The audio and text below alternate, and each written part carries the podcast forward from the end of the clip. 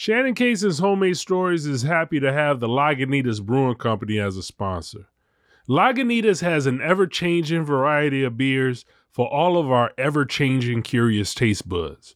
Beers like Lagunitas Citrus Sinensis. You know that sounds citrusy. And then Lagunitas IPA. That's one of my all time favorites. Lagunitas Mosango. That's a mosaic hopped ale mixed with mango juice.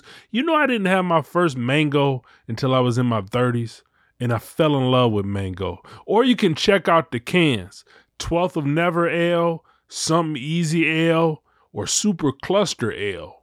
You know what a super cluster is? It's a Citra Hop Mega Ale of intergalactic proportions. That's what it is. I'm serious. Taste it. You'll see. Lagunitas. Beer speaks.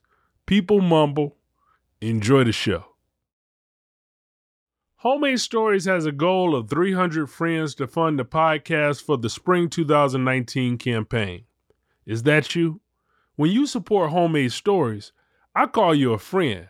So listen here, friend. The reward levels are pretty cool too. And I don't skimp on rewards. I've got your next favorite travel mug or water bottle. I mean, this is nice stuff. Newly designed homemade stories tees, either with the podcast cover or ones with cool sayings on them. A homemade stories Detroit box. Now that's all the swag plus a collection of Detroit stuff. I'm actually going to go to Eastern Market with the family and find cool stuff to send you from Detroit. Now that's actually one of the best rewards, a touch of Detroit and even storytelling and podcasting mentorship. Now, this is a steal. Go to shannoncason.com, see the link for the spring 2019 campaign, and choose a reward. That's simple. And get this for every reward, the Knight Foundation is matching your support. Now, that's very big. So help me reach 300 fast. Support the stories today. Enjoy the show. Welcome to Homemade Stories number 107. I'm Shannon Cason.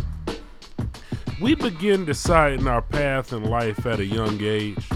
I was a self aware little kid. I knew I had certain responsibilities to myself that didn't include anyone but me.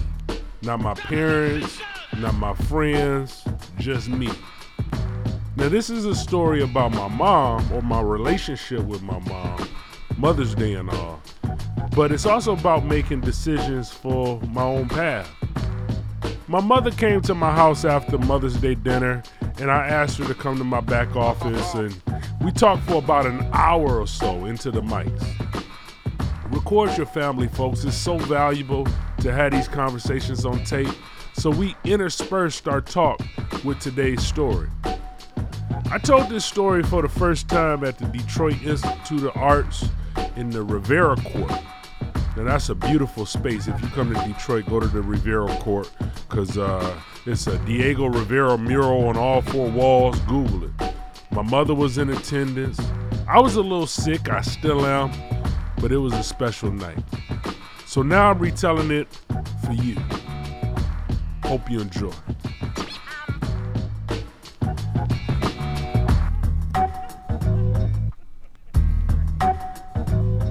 It's never enough time. I could be with you 50,000 years and it still wouldn't be enough time. You know, it's just, uh, that's the way life is, you know. And that's why I tell people you love them all the time. Don't wait, let them know. We kiss every time we see each other. Although y'all think my double kisses is ridiculous, I don't care because I want you to know. I want you to pause and know that you're loved all the time.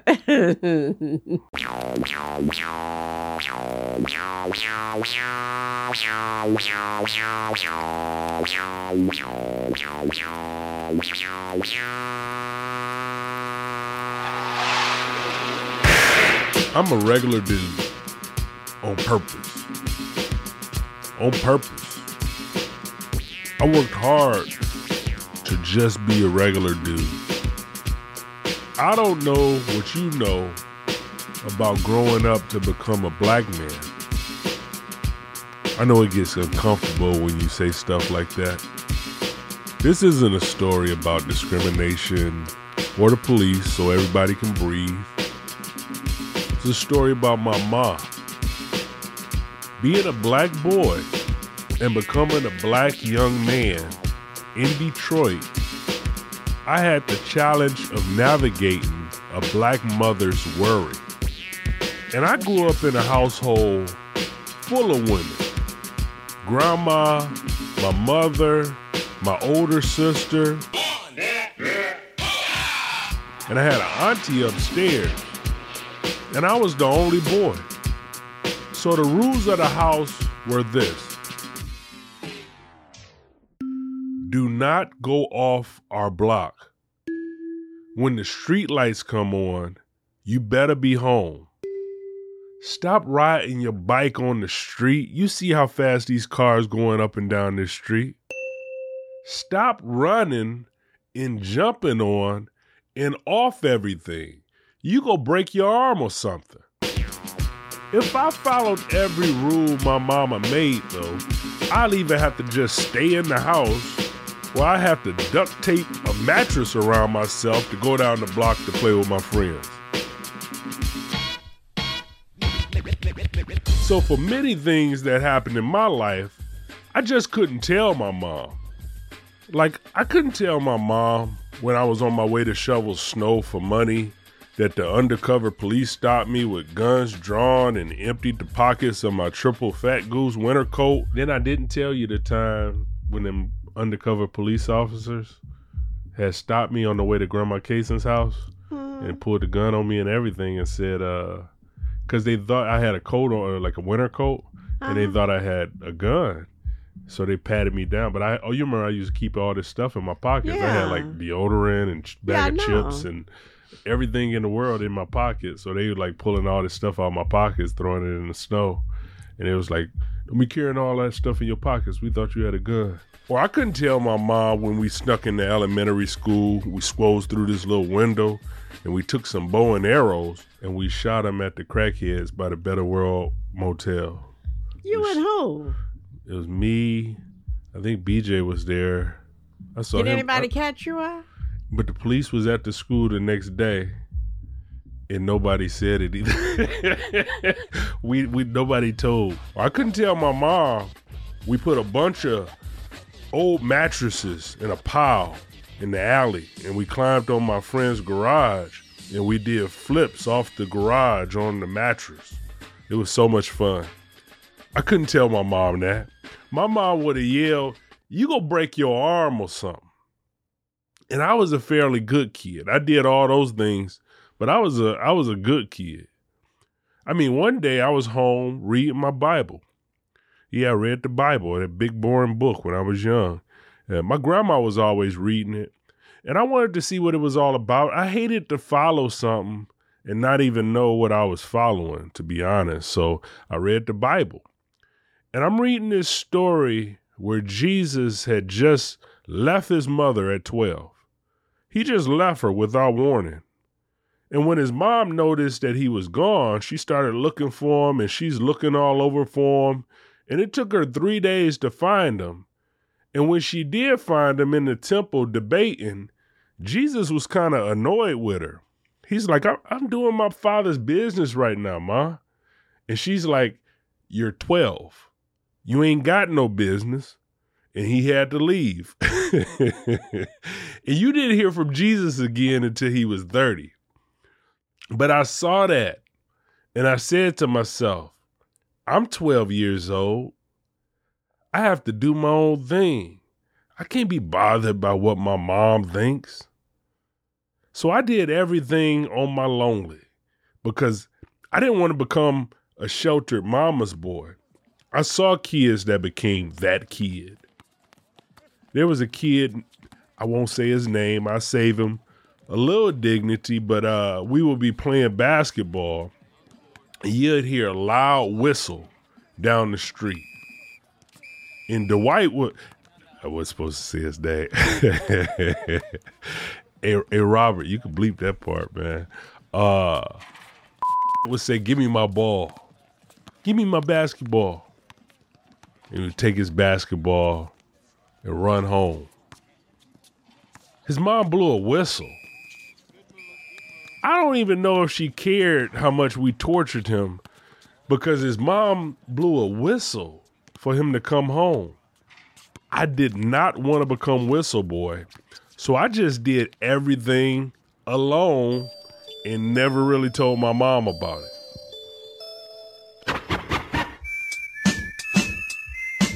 Anytime the school had a field trip or something where they gave me a permission slip that I have to get signed, I just sign it myself, fake her signature, go on the field trip.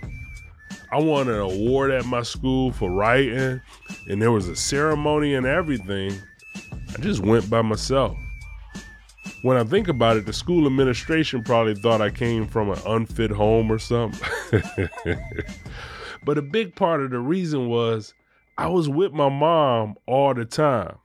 Like I said, I grew up in a house with all women grandma, mom, sister, and auntie.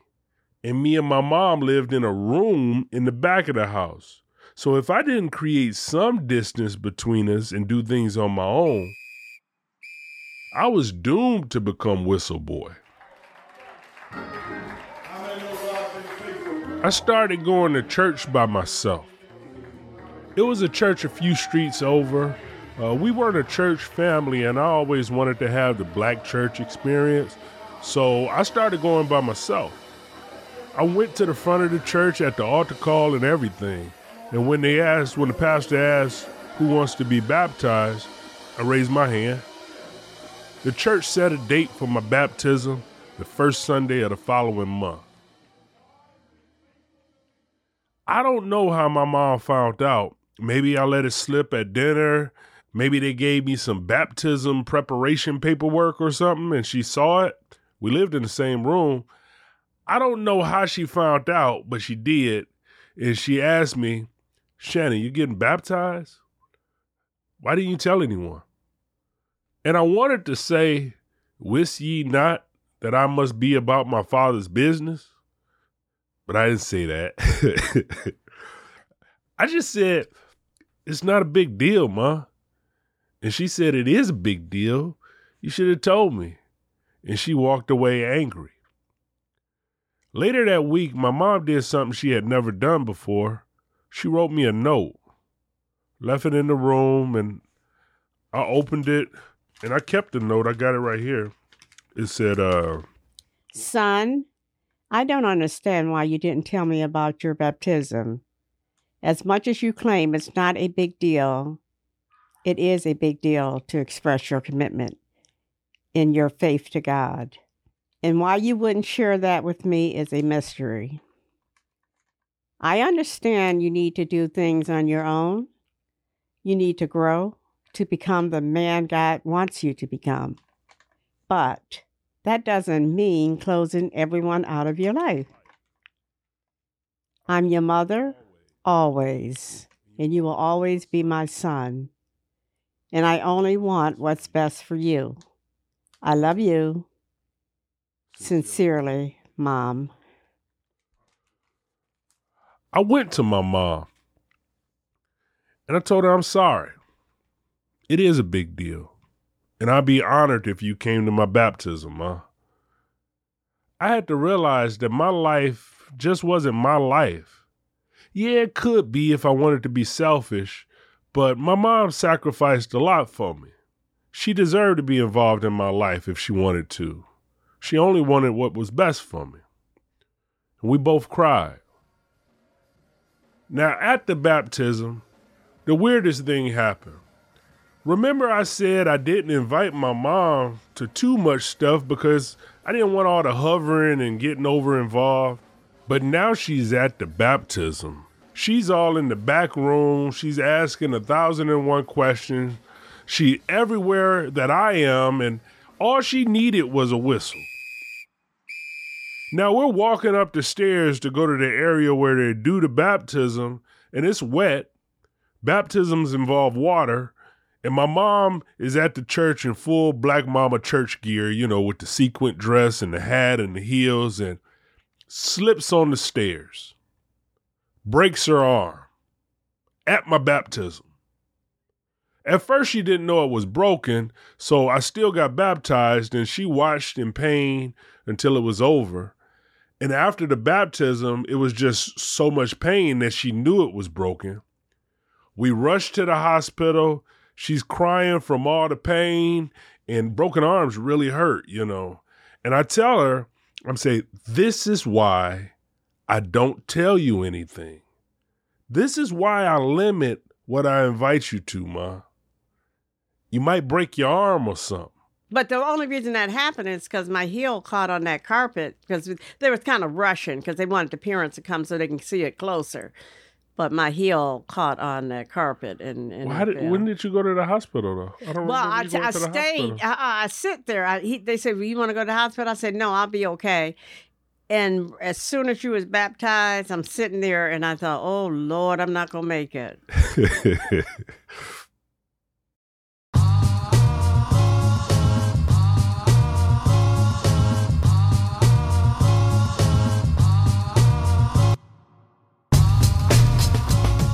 Thank you for listening.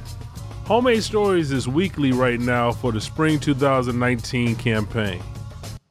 So if you get anything from these little memories of mine and others, help the show keep going strong. Go to ShannonCason.com, click the link, go to the campaign page, pick a reward. It's that simple. This episode was produced by Robert Anderson and me. Thanks to my mom Bessie Mae Cason for coming over and getting behind the mic. I love my mom's name, Bessie Mae. I almost named my daughter Bessie Mae, but everybody stopped me. I thought that was a bit a great name for Zoe, you know, Bessie Mae. Uh, thank you to all the friends of Homemade Stories. Thank you to the Lagunitas Brewing Company. And thank you to the John S. and James L. Knight Foundation. All right, we'll see you next week. Peace.